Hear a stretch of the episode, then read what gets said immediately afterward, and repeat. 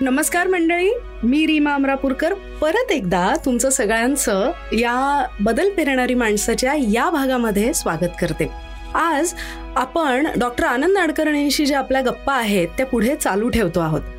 तर आनंद काका मागच्या भागाचा जेव्हा आपला शेवट झाला त्यावेळेला तू आम्हाला समजावून सांगत होतास की क्रिएटिव्हिटी ज्या वेळेला आपल्यामध्ये उमलते किंवा आपल्यातून बाहेर पडते तेव्हा आपण एक माध्यम असतो. अर्थात जसा चांगल्या क्वालिटीचा बल्ब पाहिजे इलेक्ट्रिसिटी लागायला तसा आपणही स्वतःचा एक अभ्यास आणि स्वतःची ती तयारी करून ठेवावी लागते. बरोबर. तर तू आता एवढं लिहितोस कविता करतोस हा? इतिहासावरचे तुझे लेक्चर्स आहेत वेदांतावरचे आहेत. तर तुझा साहित्याचा अभ्यास इतिहासाचा अभ्यास आणि आता वेदांताचा अभ्यास याच्याबद्दल आम्हाला सांग की. म्हणजे मला माहिती हा खूप मोठा प्रवास आहे. मी एका प्रश्नात विचारून नाही ते प्रश्न विचारणाऱ्याची सोय असतेच ती. तर साहित्यापासून सुरुवात करू. पहिल्या भागामध्ये आपण जो वाचनाचा संदर्भ घेतला होता तिथून मला वाटतं साहित्याची सुरुवात होते. घरामध्ये पुस्तकाचं वातावरण असणं आणि वाचनाची स्पीड वाढत जाणं ती गती. इंग्रजी वाचन मात्र माझं मेडिकल कॉलेजमधून सुरू झालं. तोपर्यंत मराठी वाचन मात्र चौफेर होतं.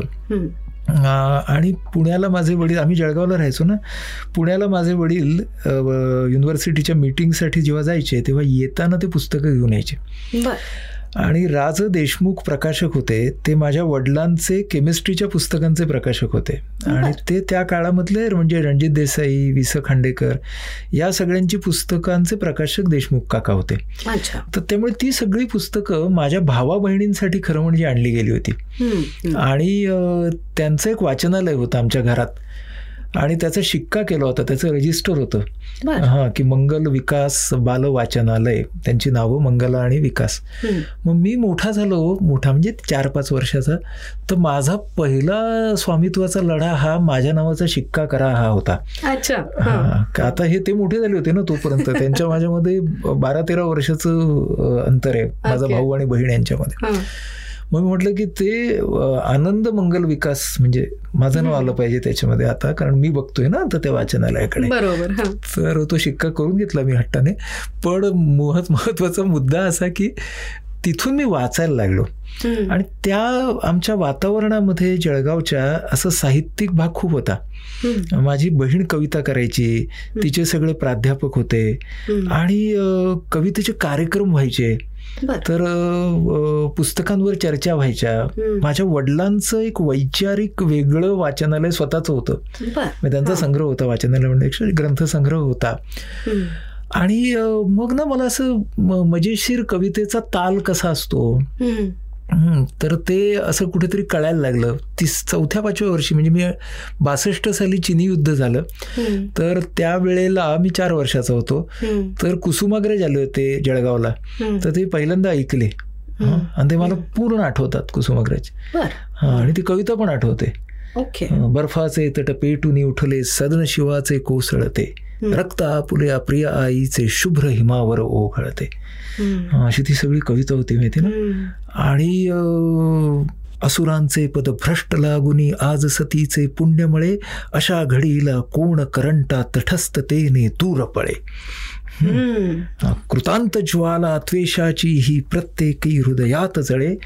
साम मंत्र तो सरे रणाची नौबत आता धडधडते. तुला अजून पूर्ण लक्षात हा पूर्ण लक्षात आहे. तर असं ते सगळं लक्षात राहायला लागलं त्या कविता. आणि कविता वाचन बमू पुरंदरे बाबासाहेब पुरंदरे आले छत्रपती शिवराजी घेऊन पाठ झालं. मग पुढच्या शाळेच्या काळामध्ये मी जेव्हा जळगाव सारख्या शहरातून पार्ले टिळकला गेलो किंवा मराठवाड्यातून तेव्हा मला स्वतःला एस्टॅब्लिश करण्यासाठी त्या इतिहासाचा फार उपयोग झाला. म्हणजे कसा की मी पस्तीस मिनिटं असा फटाफट बोलायचो शाहिस्ते खान अफजल खान म्हणजे पुरंदरेंचं. तर ऑफ तासाला मला फिरवायचे या वर्गातून त्या वर्गात. त्यामुळे माझा जम बसला शाळेत. कारण जसं ती कॉमेंट्री ना तसं हे खुन्नर होतं की शिवाजी महाराज म्हटले की चालू काय ऐकायचंय मुलांना विचारायचं सिद्धी जवळ चालू पावनखिंड चालू. तर त्यामुळे त्याचा खूप फायदा झाला. तर साहित्य आणि इतिहास असे माझे हे जोडीने गेलेत पुढे पुढे पुढे पुढे पुढे. आणि मेडिकलला असताना आम्ही मराठी भावकवितांच्या वरती बर. अं, स्वतः चाली देऊन का कार्यक्रम करायचो. ओके. तर माझा सहकारी डॉक्टर मनोज भाटोडेकर तो यशवंत देवांचा शिष्य. तर आम्ही कविता शोधायचो मनोज त्याला चा चाली द्यायचा. योगेंद्र जावडेकर आमचा दुसरा डॉक्टर मित्र तो काही चाली द्यायचा. आणि आमचा अख्खा मराठी गाण्यांचा वाद वाद्यवृंद आम्ही पंचवीस वर्ष चालवला. स्वच्छंद म्हणून. आम्ही सगळे नंतर पुढे प्रॅक्टिसमध्ये पडल्यावर सुद्धा. ओके. आणि आम्ही काही नाही वर्षाला एखाद दोन कार्यक्रम करायचो पण त्यामुळे ना कविता आणि साहित्य याच्याशी टच राहिला. बरोबर. मुख्य म्हणजे मराठी भाव कविता हम्म, अ, ही काय आहे? ती वेगवेगळ्या टप्प्यांवरती कशी आहे हे सतत समजत गेलं.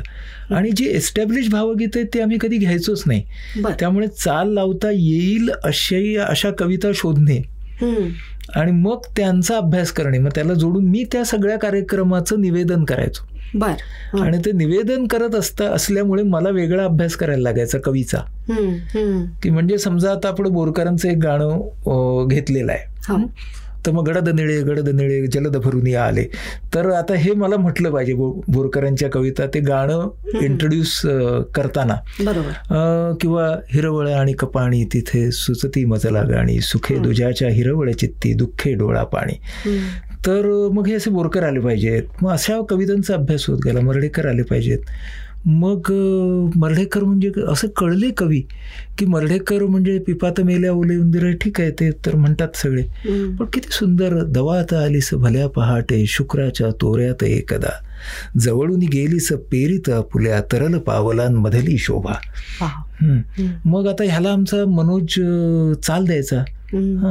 दवात आलीस भल्या पहाटे शुक्राच्या तोऱ्यात एकदा जवळून गेलीस. पेरीत आपुल्या तरल पावला मधली शोभा दवात आलीस भल्या पहाटे. हा असे मर्ढेकर ग्रेस महानूर तर ह्या सगळ्यांमधून हा कवितांचा अभ्यास झाला. आणि मग कथा कादंबऱ्या पुढच्या काळामध्ये काय झालं? या दिवाळी अंकाच्या निमित्तानं मी अनेक लेखकांच्या जवळ गेलो. कारण त्यांच्याकडून आम्हाला लेख पाहिजे असायचे दिवाळी अंकाला तर त्यांच्याशी बोलून म्हणजे पाडगावकर जवळचे झाले जयवंत दळवी जवळचे झाले. विद्याधर पुंडलिक सरांचं आणि माझं खूपच छान नातं होतं. त्यांनी माझ्या त्या काळामध्ये खूप मला मदत केली प्रोत्साहन दिलं चर्चा केल्या. असे खूप सारे ज्येष्ठ मिळाले शांताबाई शेळके. ह्या सगळ्यांच्या सोबत राहणं तेंडुलकर. या तेंडुलकरांचा मला खूप म्हणजे सुदैवी मी खूप सहवास मला त्यांचा मिळाला. तर ह्या सगळ्या माणसांना खूप जवळून बघता आलं. पुलंना जवळून बघितलं. बाबा आमटेंना खूप जवळून बघितलं.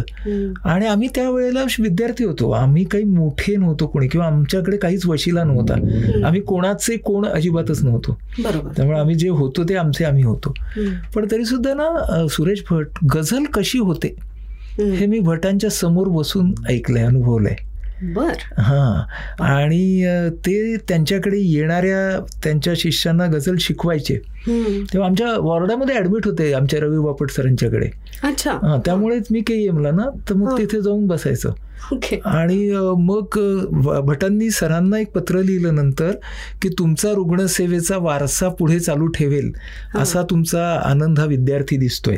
हा. ते मला माझ्या बापट सरांनी नंतर डॉक्टर रवी बापटांनी नंतर त्याची कॉपी काढून मला पाठवलं. बघ रे तुझे भट साहेबांनी किती स्तुती केली आहे. तर असं ते सगळं छान व्हायचं. तर माझं वैद्यक सत्ता हे पहिलं पुस्तक कुमार गंधर्वांना खूप आवडलं होतं. त्यांनी ते विकत घेऊन पुस्तकात ठेवून त्यांच्या संग्रहात ठेवून ते हिला कलापिनीला त्यांनी सांगितलं की हे पुस्तक खूप चांगलं आहे. तर कलापिनी माझी नंतरच्या काळात मैत्रीण झाली. तर कलापिनीने मला सांगितलं की बाबांना तुमचं हे पुस्तक आवडत. होतं किती वर्षांनी मला ती दाद मिळाली. हो. कुमार गंधर्वांसारख्या माणसाची. माणसाची, हो. तर हे सगळं असं पाहत जाणं ह्याच्यामुळे साहित्याचे संस्कार झाले. नंतर मग ग्रंथाली. ग्रंथालीमध्ये आल्यामुळे तो सगळा अरुण साधू कुमार केतकर तो सगळा एक भाग मिळाला. त्यामुळे ना आणि बरं दलित साहित्य. कारण आम्ही म्हणजे नामदेव सुद्धा आमच्या माझ्या रूमवरती यायचं माझ्या रूमवरती हॉस्टेलच्या म्हणजे नामदेव ढसाळांच्या पासून ते म्हणजे काय तुम्ही आर एस एस घ्या कम्युनिस्ट घ्या समाजवादी घ्या सगळे यायचे आमच्याकडे.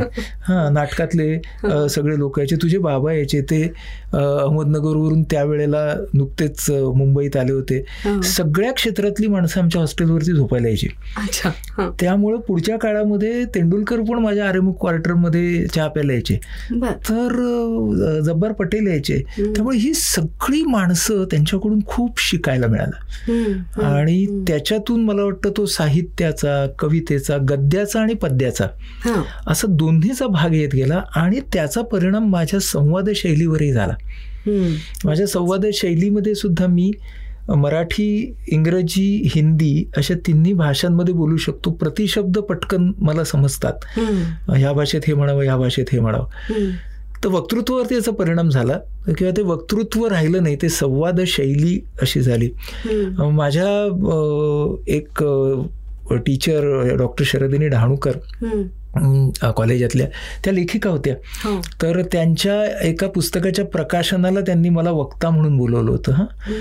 तर त्याच्यानंतर ते माझं भाषण ऐकून श्रीपू भागवतांनी मला दोन पाणी पत्र लिहिलं जे माझं जगातलं मोठं सर्टिफिकेट आहे.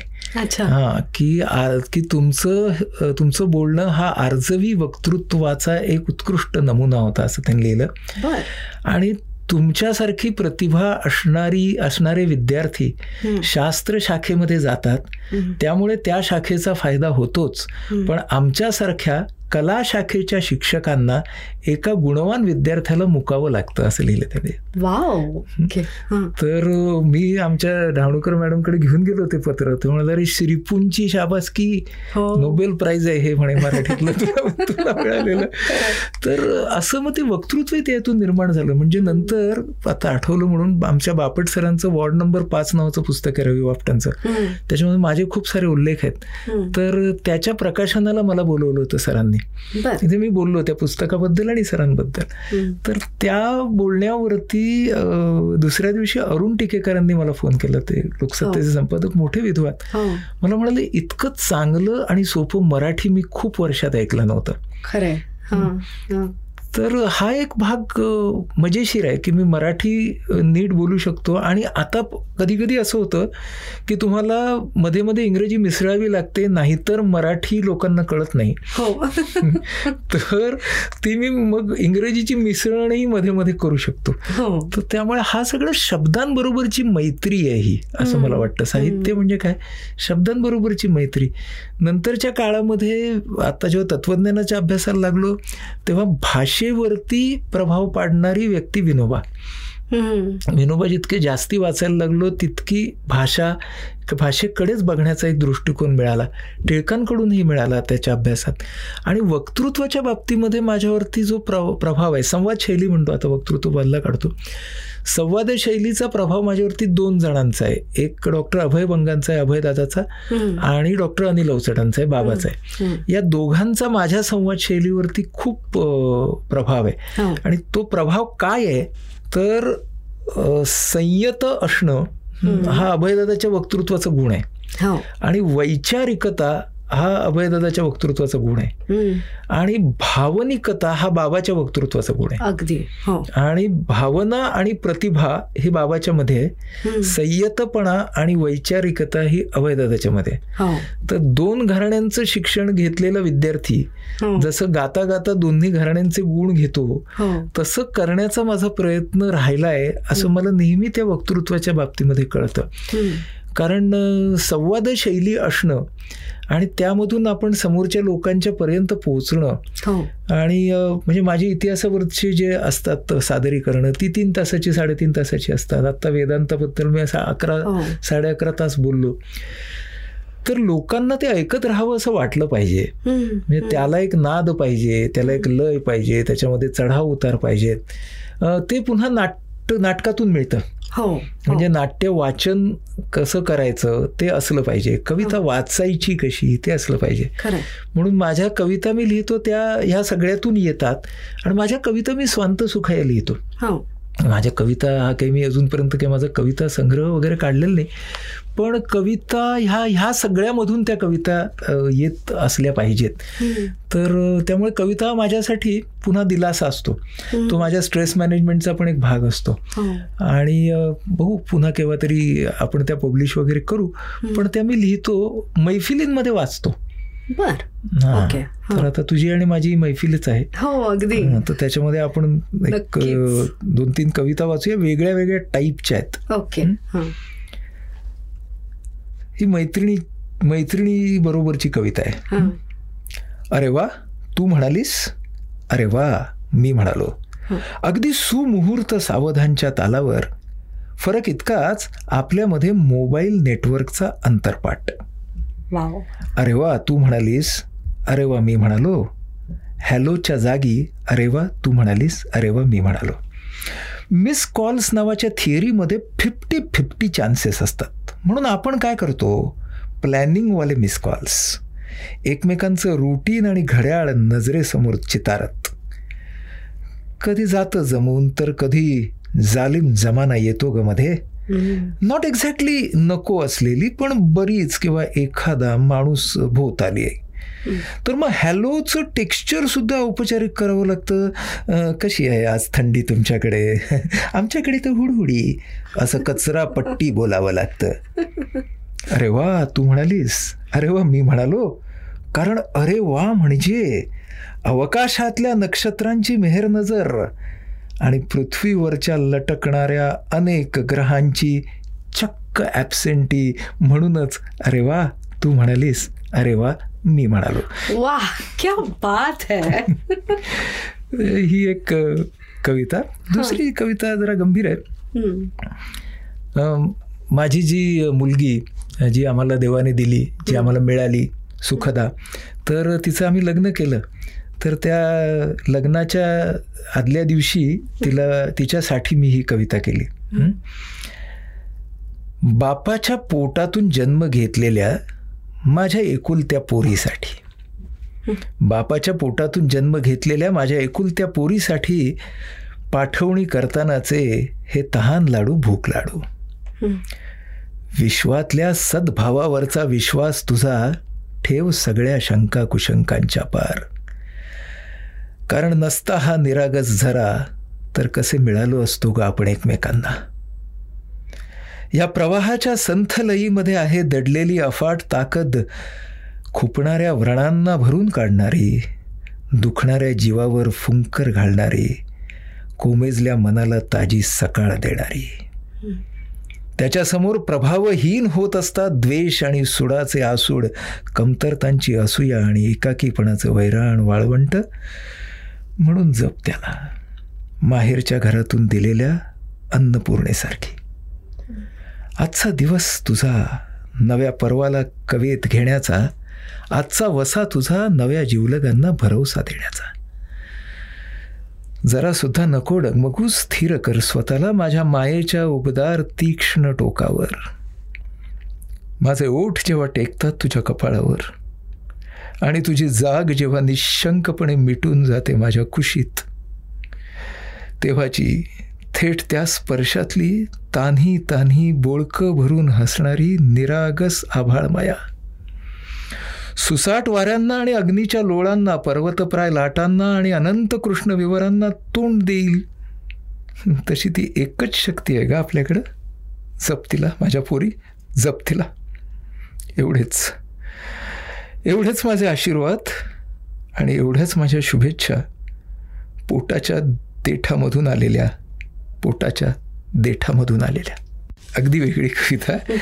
आणि आता पुन्हा मूड बदलू. की आवडतं माणूस असतं आणि त्याच्याबरोबर आपण गप्पा मारतो. तेव्हा त्या गप्पा कशा असतात? तर म्हणून या कवितेचं नाव आहे उन्हाळ गप्पा.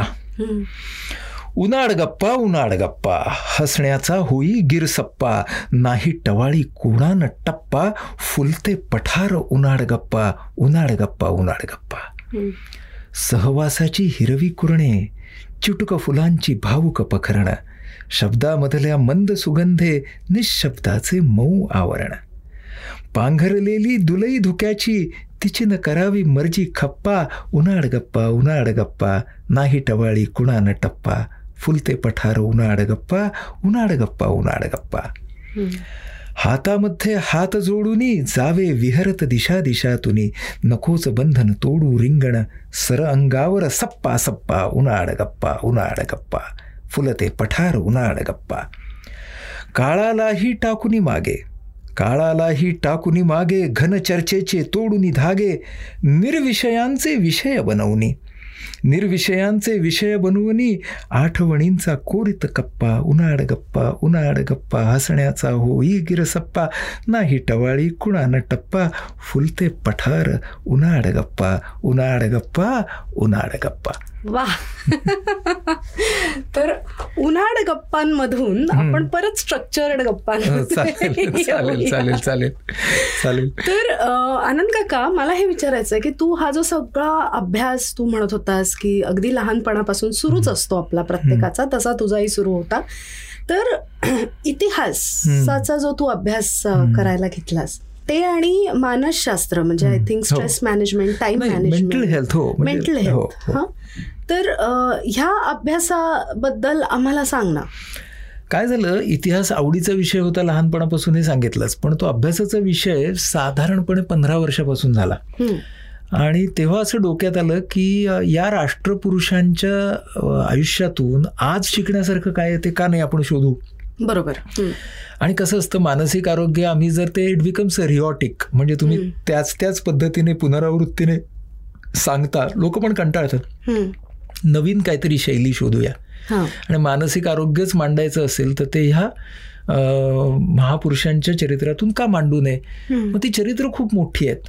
म्हणून मग मी त्याचा असा केस स्टडी अप्रोच घेतो. आणि त्या केस स्टडी अप्रोचमधून त्यांच्या त्यांच्या जीवनातला एक प्रसंग एक टप्पा हा आपल्याला अडीच तीन तासामध्ये कसा मांडता येईल? ओके. मग त्याच्यासाठी फोटो जमवतो स्लाइड्स तयार करतो आणि मग दीड दीड तासाचे दोन भाग असे तीन तास बोलतो मी. पण त्याच्यासाठी अभ्यास त्यांच्या सगळ्या चरित्राचा करावा लागतो. अच्छा हा. कारण तो जो सगळा व्याप त्यांचा व्यापकता त्यांची आणि व्यापही लक्षात यायचा असेल तर मग आपल्याला अभ्यास अख्खा करायचा आणि मग त्याच्यातलं घेऊन आपल्याला तो तो सेगमेंट लोकांच्या समोर ठेवायचा. बरोबर. तर टिळकांच्या पासून ती सुरुवात केली मी लोकमान्यांपासून. आणि लोकमान्य टिळकांचं व्यक्तिमत्व त्यामधला ज्ञान हेतू आणि कर्म हेतू. ओके. ह्या दोन हेतूंची सांगड आणि संघर्ष अशी माझी त्यांच्या व्यक्तिमत्वाची मांडणी आहे. ती माझ्या अनुभवात मराठीत कोणी तशी केलेली नाहीये. तर मग ती मी करतो. मग त्या टिळकांच्या अभ्यासातून काय झालं? गांधीजी भेटले. गांधी पण इतिहास म्हणजे वाचलेले होते पण अभ्यास नव्हता केला. मग टिळक गांधी संबंध कसे होते याचा अभ्यास केला. त्याच्यावरून माझं पगडी आणि टोपी नावाचं खूप छान मतभेद कसे पेलावेत ह्याच्यावरती ते आहे. की जे आज आपल्याला सांगणं फार महत्वाचं आहे. तर ही मंडळी मतभेद कशी पेलायची? आणि मतभेद असतानाही एकमेकांचा आदर कसा करायची? त्यासाठी ते पगडी आणि टोपी म्हणून माझा एक भाग आहे. मग गांधी आले. मग गांधीजी आल्यावरती गांधींचा मी केस स्टडी घेतला दांडी मार्च. आणि मग दांडी मार्च हा प्रोजेक्ट मॅनेजमेंट आहे. फ्रॉम आयडिया टू एक्झिक्युशन कसं झालं? मग त्याचा एक तीन तासाचा भाग आहे. मग त्या अनुषंगानं मी माझे काही छोटे छोटे अभ्यास केले संशोधनं केली. गांधींच्या या दांडी मार्चच्या निमित्तानं लिडरशिप प्रोजेक्ट मॅनेजमेंट याच्यावरती मी कॉर्पोरेट क्षेत्रामध्ये एक एक दिवसाचे वर्कशॉप घेतो आता. आणि मग त्याच्यामध्ये चर्चा असते त्यांचे ग्रुप्स घेतो. मग त्याला जोडून केलेले माझे अभ्यास त्यांच्यासमोर मांडतो. मग सुभाषबाबूंना कलकत्त्यामध्ये नजरकैदेमध्ये ठेवलं होतं त्यांच्या घरात. तिथून ते कसे निसटले? तिथून ते बर्लिनला कसे पोचले? तिथून जपानला कसे पोचले? सिंगापूरला इंडियन नॅशनल आर्मी? हा सगळा जो एक सत्तावीस अठ्ठावीस महिन्याचा कालखंड आहे ज्याच्यावरती मी तीन तास बोलतो. मग तो सगळा भाग खणून काढला. मग विवेकानंद आले. विवेकानंदांच्या वरती शिकागोच्या भाषण जे शिकागोचं त्याच्यामागे असलेलं भावनिक नियोजन काय होतं? अच्छा. तर त्याच्यावरती माझं प्रेझेंटेशन आहे. मग रामकृष्ण आणि विवेकानंद ह्यांचं नातं मेंटर मेंटी म्हणून कसं बसतं? मग ते आलं. मग शिवाजी महाराजांची आग्र्याहून सुटका म्हणजे crisis management Shivaji the CEO नावाचं माझं एक प्रेझेंटेशन आहे की ते कॉर्पोरेटसाठी आहे. मग विनोबा आले. मग विनोबांचं स्वचे विसर्जन असं मी विनोबांबद्दल बोलतो. तर हे सगळं सुरू झालं आणि मग गंमत कशी आहे? इतिहासाचा अभ्यास आणि अध्यात्माचा अभ्यास कसा एकजीव होतो की टिळक कळल्याशिवाय गीतारस्य कळणार नाही. गीतारस्य कळण्यासाठी टिळक काय होते हे पण कळायला पाहिजे. बरोबर. गीताही वाचायची असेल गीताही प्रवचनं वाचायची असतील तर विनोबाई कळले पाहिजेत. माणूस म्हणून.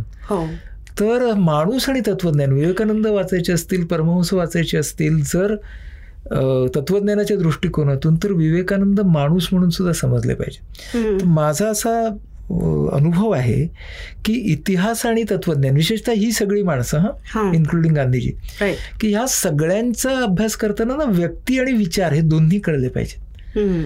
तर मग त्या अभ्यासाला एक डेफ्थ येते खोली येते. त्यामुळे इतिहास आणि ते माझं असं जोडलेलं आहे एका बाजूने.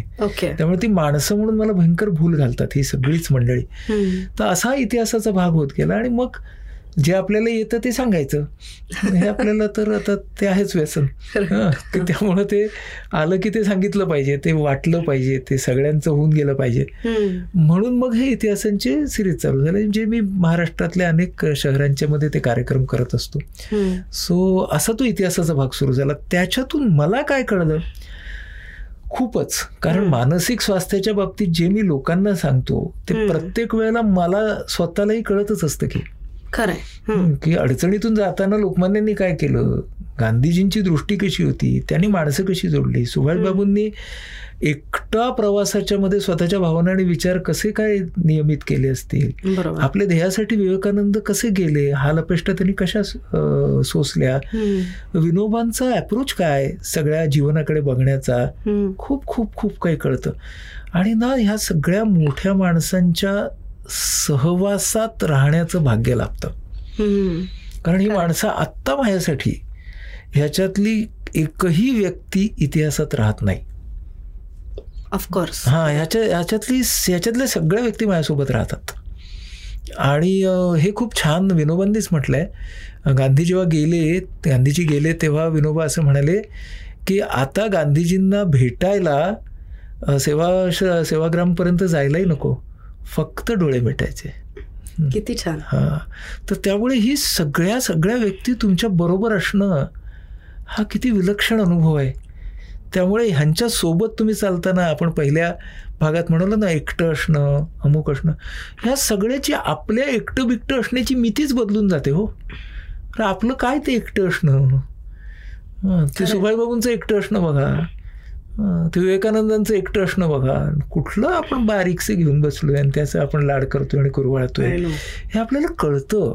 ही सगळी मोठी माणसं असल्यावरती ॲट द सेम टाइम या माणसांना सुद्धा या सगळ्या विकल अवस्था होत्या. आणि तेही माणूस होते महापुरुष असले तरी आपणही माणूस आहोत हा दिलासा सुद्धा मिळतो. खरं त्यामुळं हा सगळा इतिहासाच्या या पंधरा वर्षाच्या मधून माझा खूप फायदा झाला. आणि त्याचं एक नातं तत्वज्ञानाशी सुद्धा आहे. त्यामुळे तत्वज्ञान जे चालू झालं ते पुन्हा असंच सुरू झालं की मानसिक आरोग्य आणि अध्यात्म यांचं नेमकं नातं काय आहे? तर सगळंच महत्वाचं असं आहे की सगळ्या अध्यात्माचा पाया हा मानसिक आरोग्य मानसिक आरोग्य तुमचं स्थिर असल्याशिवाय तुम्ही अध्यात्माच्या पुढच्या पायरीकडे जाऊच नका. म्हणजे ज्यांचं इकडचंच जगातलं ठीकठाक नाही तयाचे परत्र पुससी काही असं संत आपल्याला सांगतात की त्यांचं अध्यात्म कुठे घेऊन जाता? त्यामुळं आपण सगळे या संसारातच राहत असल्यामुळे इकडे राहून आपण अध्यात्माच्या मार्गाने स्वतःच्या भावनांची विचाराची आणि वर्तनाची उन्नती कशी करून घेऊ? हा माझ्या दृष्टीनं अभ्यासाचा विषय. त्यामुळे मला आता परवा कुणीतरी म्हणाला अहो मग ते शंकराचार्य म्हटलं थांबा थांबा. म्हटलं तत्वज्ञान माझा विषय नाही मी फक्त जोडकाम करणारं कारागीर आहे मी तत्वज्ञ नाही मी ना सगळं वाचन झाल्यावरती ते माझ्या मानसिक आरोग्याच्या गोष्टीशी कसं जोडायचं? एवढाच माझा मर्यादित हेतू असतो. त्याच्या पुढे मी तत्वज्ञ नाही मी आध्यात्मिक नाही अजिबातच नाही. त्यामुळं जे आपल्याला समजतं ते सांगावं आणि आपल्याला समजतं ते जास्तीत जास्त वापरावं ह्याच्या पलीकडे माझा काही अभ्यास नाही. तर मग अशा पद्धतीनं तो अभ्यास होत गेला. पुस्तकांच्या निमित्ताने झाला. म्हणजे मग भगवद्गीतेच्या पहिल्या प्राथमिक अभ्यासातून विषाद योग हे माझं पुस्तक झालं. ज्ञानेश्वरीच्या प्राथमिक अभ्यासातून मनोगती हे पुस्तक झालं. हे अभ्यास न संपणारे असतात. हो. त्यामुळे ते एकदा लागले तुमच्या मागे की ते लागतात. मग एक सात आठ वर्षापासून अद्वैत तत्वज्ञान मी आणि माझी पत्नी सविता हे आमचे शिक्षक आहेत निमा आणि सूर्या नावाचे जे वेदांताचे शिक्षक आहेत. त्यांच्याकडून आम्ही शिकायला लागलो. त्यामुळे ते शिकणंही महत्वाचं असतं. कारण स्वाध्याय जसा महत्त्वाचा आहे तसं आपल्या परंपरेमध्ये शिक्षक मिळणं गुरु मिळणं ही सुद्धा महत्वाची गोष्ट मानलेली आहे. तर आमचे दोघेही शिक्षक हे खूप उच्च विद्या विभूषित आहेत. तर डिस्कवर वेदांत म्हणून त्यांची साईट आहे ती ज्यांना रस आहे त्यांनी पाहावी. त्यांच्याकडून मग आम्ही शिकायला लागलो. त्या सगळ्यामधून हळूहळू पुढं वेदांत म्हणजे उपनिषद वाचली पाहिजेत असं डोक्यात आलं. मग उपनिषदांचा अभ्यास चालू झाला. कारण त्याच्यामध्ये सगळं आपला भाग आहे. मग हे सगळं आपण न्यूरोसायन्सेसशी कसं जोडू शकू? या विचारामधून मग जी संवाद मन उत्कर्षाचा जो ज्ञानयज्ञ हो. केला हो. तर आता डिसेंबर महिन्यात जो आता आपलं आवाहन आय पी एच नावाचं जे चॅनेल आहे आय पी एचचं हो.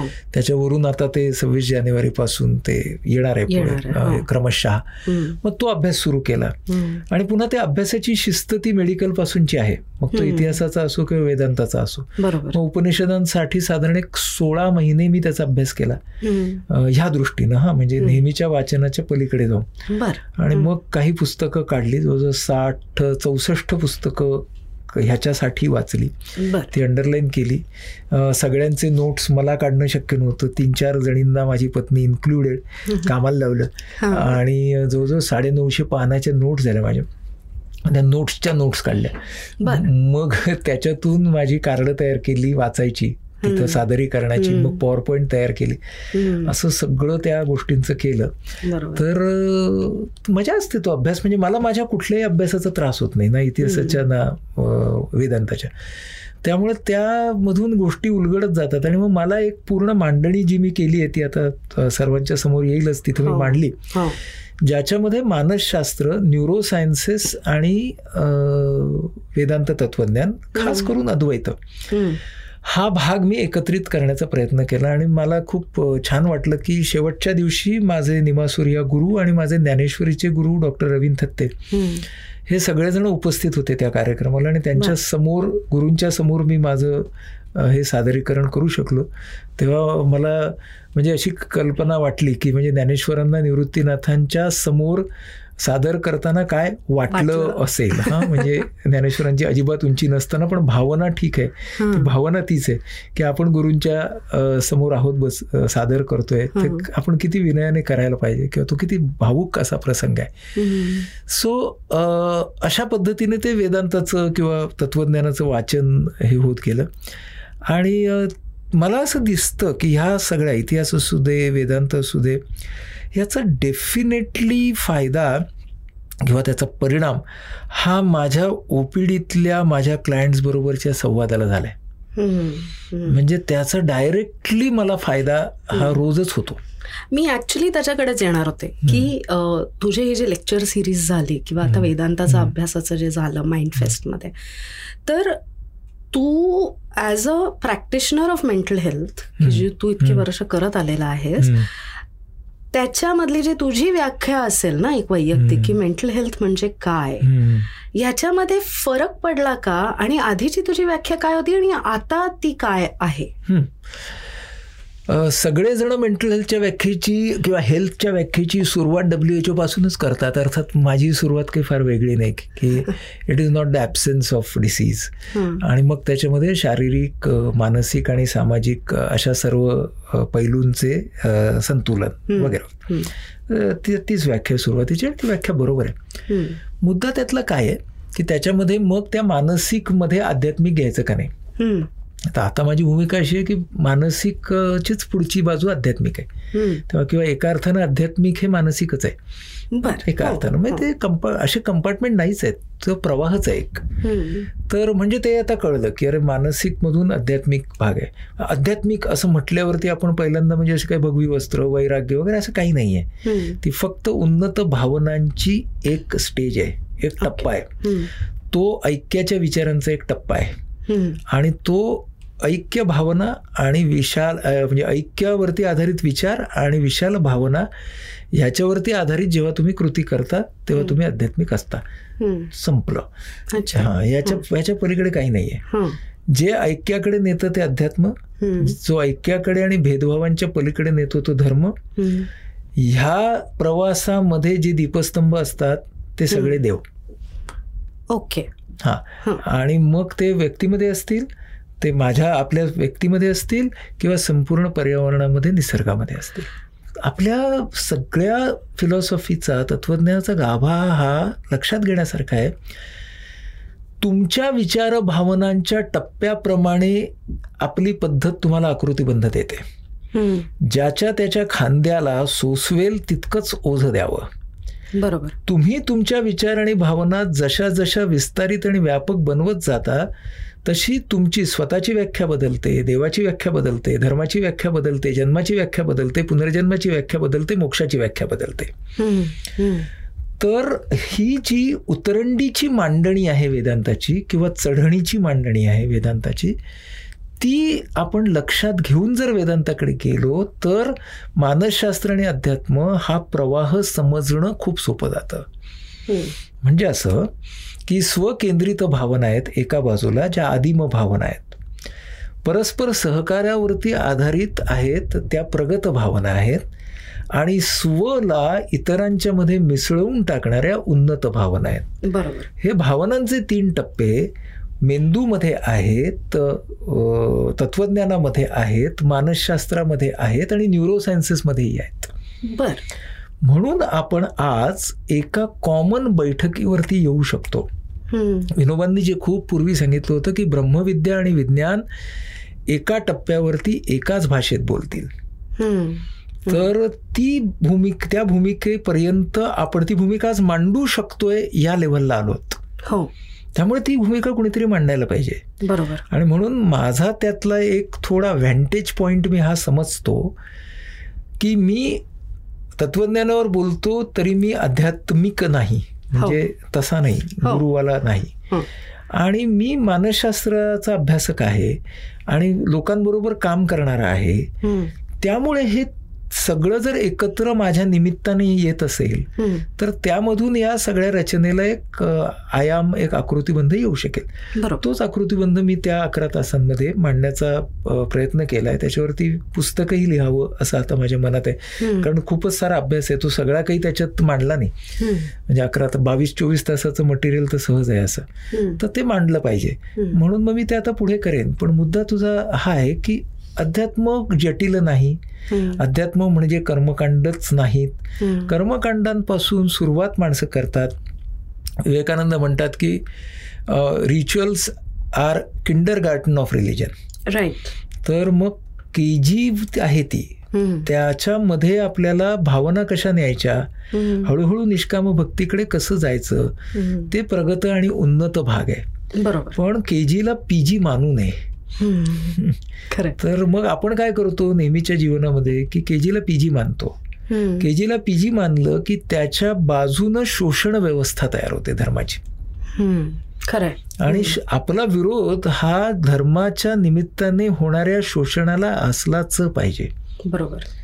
तर ते जे शोषण आहे तो शोषण विरहित ऐक्याकडे नेणारा सद्भाव वेचणारा आणि पसरवणारा जर असेल तो धर्म आहे. आणि. विश्वधर्माची कल्पना ही सगळ्यांनी सांगितलेली आहे म्हणजे विवेकानंदांनी सुद्धा सांगितलेली आहे अगदी. तिथपासून आज हेरारी हा twenty one lessons of twenty first सेंचुरीमध्ये सुद्धा शेवटच्या चॅप्टरमध्ये जवळजवळ वेदांत बोलतो हो पण त्याला वेदांत काय म्हणतो त्या बाजूला माझ्या माझ्या सगळ्या सादरीकरणामध्ये ते आहे. मी हेरारीच्या प्रश्नाला तो जिथे थांबतोय त्याच्या पुढे वेदांताचं उत्तर आहे. बर. दिशा आहे. जी देण्याचा मी त्याच्यात प्रयत्न केला आहे ओके. आणि त्या लेव्हलचं नेतृत्व समाजाकडे कसं असेल हे सुद्धा वेदांनी आणि विनोबांनी मराठी इतकं सुंदर सांगून ठेवलं ज्याच्यावरती माझा माझं सादरीकरण संपतं. तर ही सगळी उत्तरं त्या किंवा त्यांच्या दिशा. आजच्या काळामध्ये आपण जर शोधल्या तर तोच आपल्या परंपरांचा खरा अर्थ आहे. परंपरा तपासून पाहणं पडताळून पाहणं आणि आजच्या परिस्थितीला युक्त काय आहे हे त्याच्यामधून घेणं हाच विचार सगळ्या धर्माला आणि तत्वज्ञानाला पुढे पुढे नेत असतो. हा विचार जे करत नाही ते त्या धर्माला साचलेल्या डबक्याचं रूप देतात. बरोबर. आणि तोच समुद्र आहे असं सांगतात. आणि मग अशी व्यवस्था निर्माण करतात की तोच समुद्र आहे असं म्हणणाऱ्यांची संख्या वाढावी. अगदी शिकागो मधल्या आपल्या भाषणामध्ये सुद्धा विवेकानंदांनी विहिरीमधला बेडूक आणि समुद्रातून विहिरीमध्ये आलेला बेडूक ह्याचं उदाहरण दिलं होतं. आणि त्यालाच आपण कूप मंडूक वृत्ती असं म्हणतो. हो. विहिरीतला बेडूक आणि समुद्रातला बेडूक. तर विहिरीतला बेडूक हा विहिरीलाच समुद्र समजत असतो. आणि समुद्रा समुद्र बघून आलेल्या बेडकाचे अनुभव तो खोटे ठरवतो कारण त्याच्याकडे व्यवस्था आहे. हो. आणि जगामध्ये ज्यांनी हे व्यवस्थेचं कडबोळ फोडलेलं आहे त्या माणसांना विरोध सहन करावा लागलाय. बरोबर. म्हणजे विनोबांचं एक फार छान वाक्य आहे की बुद्ध सॉक्रेटिस तुकाराम ही सगळी माणसं आज आपल्याला वंदनीय आहेत. याचं सगळ्यात महत्वाचं कारण ते आज जिवंत नाहीत हे आहे. राईट म्हणून विचारांचं परिवर्तन आणि ते आजच्या जगामध्ये व्यापक विचार ठेवणं हे कर्ज गरज पडलेली आहे. कारण प्रत्येक समाजामध्ये संक्रमणावस्थेमध्ये स्वकेंद्रित विचार आणि स्वच्या पलीकडे नेणारे विचार यांचा नेहमी वैचारिक संघर्ष राहिलाय. तो ह्या ना त्या कारणाने प्रत्येक ठिकाणी राहिला. त्याच्यामध्ये काल चांगलं होतं आज वाईट आहे असा भाग नाही आहे हा प्रवाह आहे. आणि या प्रवाहामधले जे भाग आहेत की जे तोडणारे भाग आहेत त्या प्रमाणात जोडणारे भाग सुद्धा उभे केले पाहिजेत. बरोबर ते किती पुढे जातील काय होतील कुणी बघितलंय? बरोबर. ते सॉक्रेटिसने बघितलं होतं का बुद्धाने बघितलं होतं का नाही आपण तर एकश्चित आहोत त्यांच्यासमोर पण आपण जे आपल्याला योग्य वाटतं ते केलं पाहिजे. त्यासाठी आपल्या हातात असलेलं व्यासपीठ वापरलं पाहिजे. खरं बरं आता आपल्या सगळ्या म्हणजे आपण सगळे खरं तर आपल्या आपल्या तऱ्हेने ऍक्टिव्हिस्ट बनू शकतो. हो. पण ऍक्टिव्हिस्ट बनण्यासाठी आपण अभ्यासकही बनण्याची गरज आहे. त्यामुळे आपण अभ्यास करून जर ऍक्टिव्हिस्ट बनलो तर आपल्याला त्या ऍक्टिव्हिटीची डेफ्थ कळेल. खरं.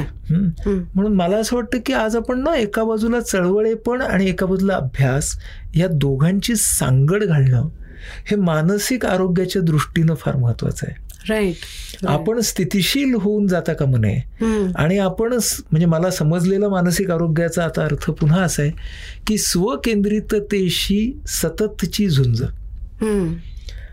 कारण आज आपल्याला ही संपूर्ण व्यवस्था जी आहे जे मार्केट इकॉनॉमी आहे जे कन्झ्युमर आहे आपण सगळे झालोत ग्राहक वाद जो आहे त्याचे काही चांगले भाग आहेत ते मी नाकारत नाही.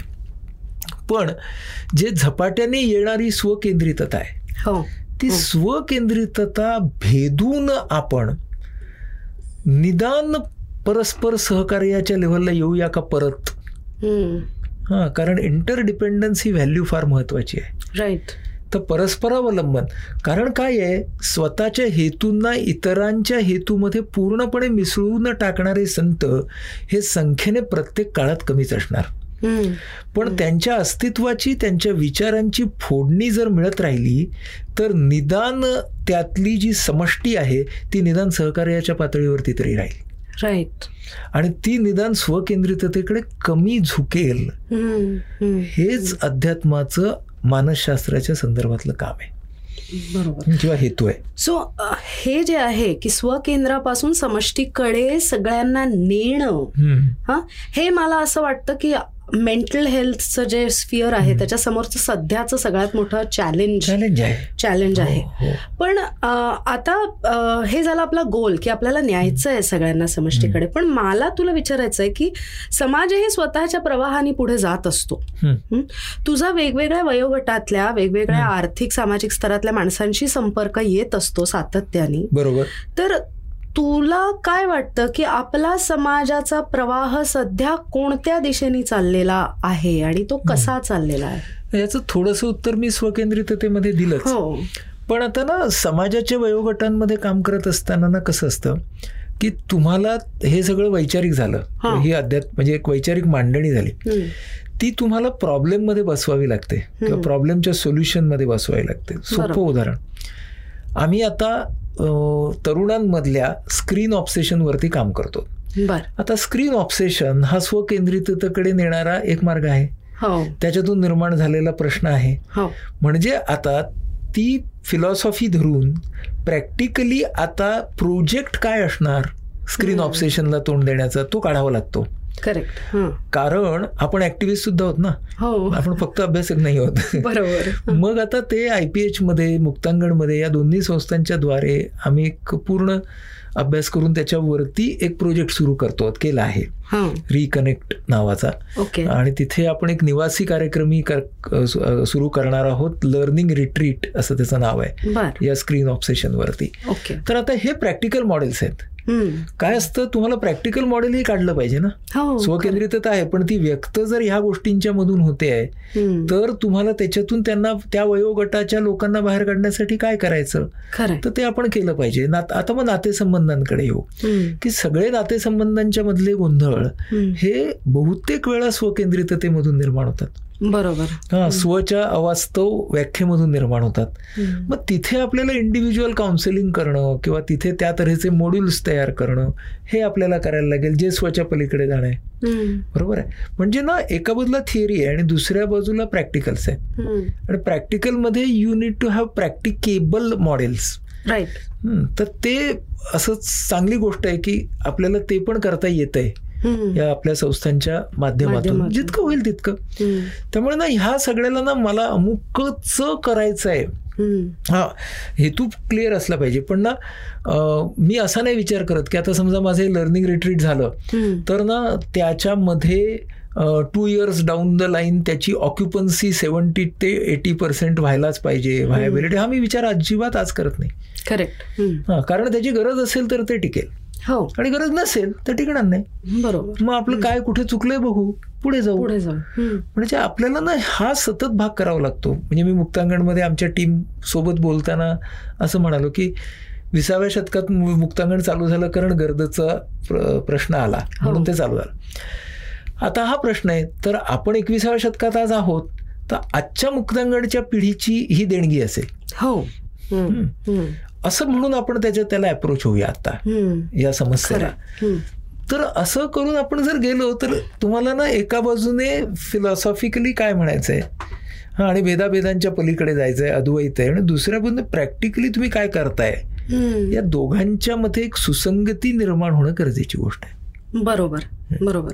सो आपल्या समाजामध्ये आज स्वकेंद्राकडे खेचणारे बरेच फोर्सेस आहेत. हो. आणि मला वाटतं की जे तुझ्या बोलण्यातून मला सतत मग आजपासून जाणवत आहे की त्या फोर्सेसना काउंटर करण्यासाठी येस अभ्यास करून ऍक्टिव्हिस्ट त्याच वेगाने तयार होण्याची आपल्याला गरज आहे. आणि त्या त्या लेव्हलचे इंडिव्हिज्युअल ऍक्टिव्हिस्ट म्हणजे क- सगळ्यांनी काही खूप जास्त करायची गरजही नाही हा. गांधीजींच्याकडून ही शिकण्यासारखी गोष्ट आहे गांधीजी असं म्हणतात की कमी लोकांनी केलेल्या अपरिमित त्यागापेक्षा. खूप साऱ्या लोकांनी केलेला थोडा थोडा त्याग. हा जास्त इम्पॅक्ट निर्माण करतो गांधींच्या. सगळ्याचं रहस्य तेच आहे टिळकांनी तेच केलं जे गांधीजींनी पुढे नेलं हो. तर ती गोष्ट खूप महत्वाची आहे आणि म्हणून वैयक्तिक बदलाला मी अजिबात कमी लेखत नाही.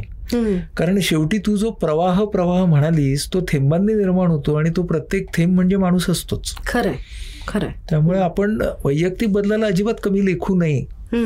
आणि वैयक्तिक बदल कुठल्या दिशेने न्यायचा आहे ती दिशा मात्र ह्या सगळ्यांमधून म्हणजे इतिहासामधून अध्यात्मामधून मानसशास्त्रामधून ती दिशा मिळवण्याचा प्रयत्न करावा. बरोबर वंडरफुल तर मला आता फक्त एक प्रश्न राहतो रे आनंद काका? आणि तो असा? की धर्म.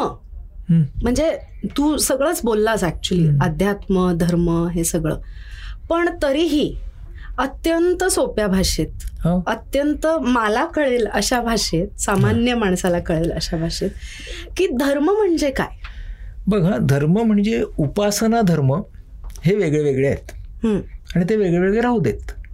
मानव धर्म एक ठेवूया. आता मानव धर्म म्हणजे काय आहे? तर मानव धर्म ह्याचा अर्थ एकमेकांबद्दलची आस्था. एकमेकांबद्दलच्या अवलंबनाचा स्वीकार त्याच्यामध्ये सृष्टी पण आली. बरोबर. हा. सगळा निसर्ग पण आला.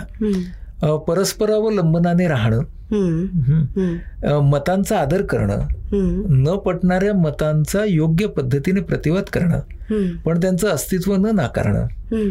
माणसांच्या अस्तित्वामधले वेगवेगळे भेद हे पुसून टाकण्याचा प्रयत्न करणं. आणि असा प्रयत्न करणाऱ्या ज्या सवयी आहेत. त्या सवयी जपणं की झाला धर्म अजून काय बरोबर हा आणि हे आपल्याकडे आहे आपण मिसळून घेणारे आहोत लोक. साधं बघ तू आपल्या कुठल्या हॉटेलमध्ये जा. त्या हॉटेलमधलं मेनू कार्ड बघ. तर त्याच्यामध्ये ना सगळं असतं म्हणजे पंजाबी असतं साऊथ इंडियन. साऊथ इंडियन असतं कॉन्टिनेंटल असतं हो. चायनीज असतं हं. त्या प्रदेशातलं असतं मेनू कार्ड किती इंटिग्रेटेड असतं आपल्याकडे.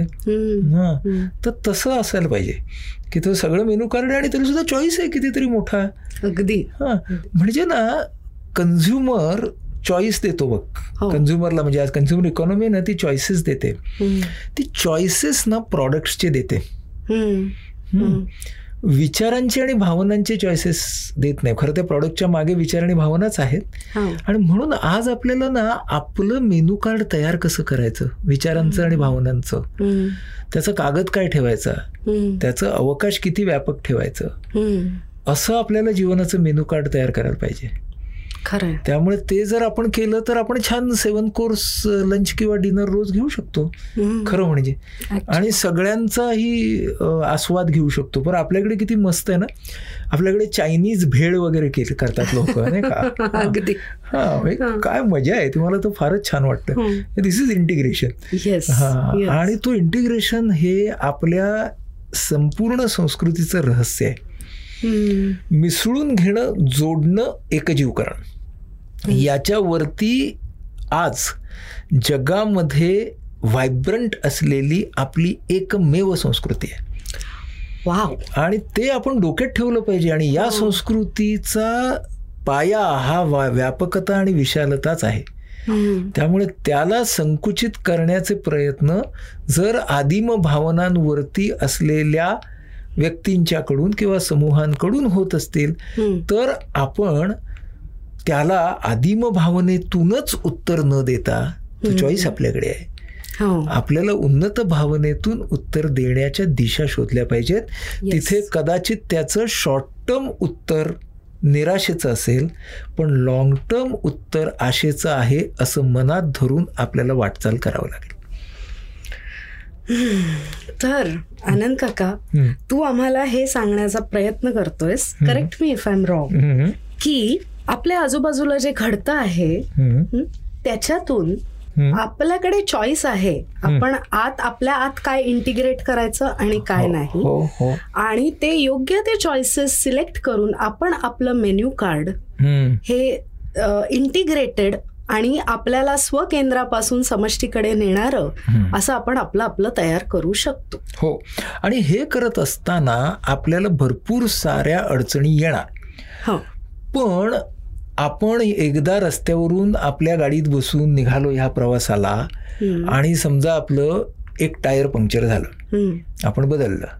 पुढे गेलो. दुसरं टायर पंक्चर झालं. आपण बदललो. पुढे गेलो. तिसरं टायर पंक्चर झालं. कितीही टायर पंक्चर झाली. तरी आपण प्रवास सोडायचा नाही. आणि गाडी विकायची नाही. खरंय. Very true very true tyre बदलत राहायचं. हो टायर बदलत राहायचं. तर ह्या मेसेजनी की प्रवास पुढे चालूच ठेवायचा. हा मेसेज जो तू आम्हाला सगळ्यांना दिलेला आहे आज तागायत तुझ्या कामातून तुझ्या लिखाणातून गाण्यांमधून वेदमधून तू लाखो माणसांच्या आयुष्यामध्ये बदल पेरण्याचं काम केलेलं आहेस. आणि इथून पुढेही तू ते करत राहणार आहेस. तुझ्या नुसतं तुझ्याशी संभाषण साधलं तरी बरेच बदल पेरले जातात आपल्यामध्ये. तर थँक्यू व्हेरी मच. तू इथे आलास आमच्या इपिलॉग मीडिया आणि मी आमच्या पूर्ण बदल पेरणारी माणसे ह्या परिवाराकडून खूप खूप खूप खूप धन्यवाद. तू आम्हाला तुझा वेळ दिलास याच्याबद्दल आणि मी मुद्दामून अशासाठी आधीच थँक्यू म्हणून घेते कारण ह्या भागाचाही शेवट आपण आनंद काकाच्या एका गीतानी करणार आहोत. हे एक भजन आहे. जे वेदसाठी दोन हजार पंधरा साली तयार केलं होतं त्या वेदची थीम होती फ्रॉम कव्हर टू कोअर बाह्य रंग ते अंतरंग. बाहर से सब लागे न्यारा सुन अंतर के बोल मितवा मन की आंखें खोल मितवा मन की आंखें खोल बाहर से सब लागे न्यारा सुन अंतर के बोल मितवा मन की आंखें खोल मितवा मन की आंखें खोल। बाह्य कवच है अंदर रस है सृष्टि की हर चीज। समझ ले दोनों एक रूप है जैसे फल में बीज। शरीर मन भी मिल गए दोनों बन जाते अनमोल मितवा। मन की आंखें खोल मितवा मन की आंखें खोल। हर कोई आया साथ मिलाया नक्शा अपना एक। पहचानो तुम हर रेशा को नजर लगा के नेक ना जाने तो आना जाना बन जाएगा फूल मितवा मन की आंखें खोल मितवा मन की आंखें खोल तुम न अकेले साथ है तेरे राही कितने खास दिखे अलग लेकिन अंदर की जान ले उनकी आस एक दूजे के मिलने से ही बन गई दुनिया गोल मितवा मन की आंखें खोल मितवा मन की आंखें खोल बाहर से सब लागे न्यारा सुन अंतर के बोल मितवा मन की आंखें खोल मितवा मन की आंखें खोल. मस्त. तर हा होता आपला आजचा अनुभवांचा प्रवास. लवकरच आम्ही अजून एका अशाच बदल पेरणाऱ्या व्यक्तिमत्वाला तुमच्या भेटीला नक्की घेऊन येऊ. आणि याची माहिती मिळण्यासाठी इपिलॉग मीडिया वेबसाईटवर किंवा तुमच्या आवडत्या पॉडकास्ट ॲपवर म्हणजे Jio Saavn Apple Google podcast Castbox याच्यावर कोणत्याही तुमच्या आवडत्या पॉडकास्ट ॲपवर तुम्ही आम्हाला नक्की सबस्क्राईब करा. तुमच्या मित्रमंडळी आणि परिवाराला सुद्धा या कार्यक्रमाबद्दल सांगा आणि त्यांना सुद्धा सबस्क्राईब करायला लावा. म्हणजे त्यांनाही या अद्भुत आणि प्रेरणादायी अनुभवाचा एक भाग होता येईल. तसंच सोशल मीडियावर ॲट इपिलॉग मीडियावर तुम्ही कमेंट किंवा डीएम नक्की करू शकता. जर तुम्ही ॲपल डिव्हायसेस वापरत असाल तर ॲपल पॉडकास्टवर आम्हाला नक्की रेट करा. म्हणजे जास्तीत जास्त लोकांपर्यंत पोचायला आम्हाला मदत होईल. धन्यवाद.